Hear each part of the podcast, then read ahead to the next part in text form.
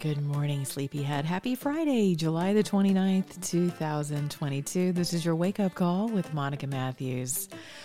Well, it's been a week. I mean, where do I start? Do I start with the fact that the United States is willing to trade a very dangerous international terrorist that has actually taken out the lives of Americans and our own assets for a basketball player who does not care for the United States, who was busted smuggling hash in Russia.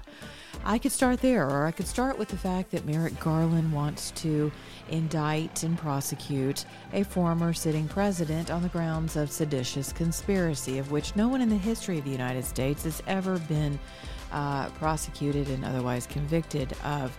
Or do I begin with the fact that Biden's regime does not want to acknowledge that we are, in fact, in a recessionary period? Oh, or do I just remind you that no matter how bad it looks, we still have every reason to hope?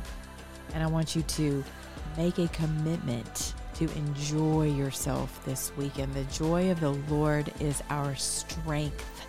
And this whole country needs strength right now. If we're going to make it, we're going to have to become strong in our resolve to make it no matter what and to band together no matter how crazy this country appears to be.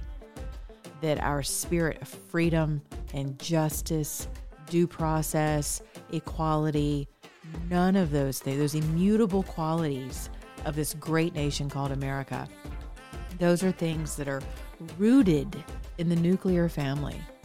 They're rooted in personal responsibility and in auto- bodily autonomy, right? The uniqueness that God designed each one of us to express in every given day. So I just want to bless you all to have a fantastic weekend. Make sure you're subscribing to my podcast. I held a remarkable space last evening on my show that went for over three hours talking about the economy, uh, in global markets, as well as what are we really in right now. You can find that at iTunes and Stitcher, as well as iHeartMedia, Pandora, Spotify, and also sign up for my newsletters at monicamatthews.com.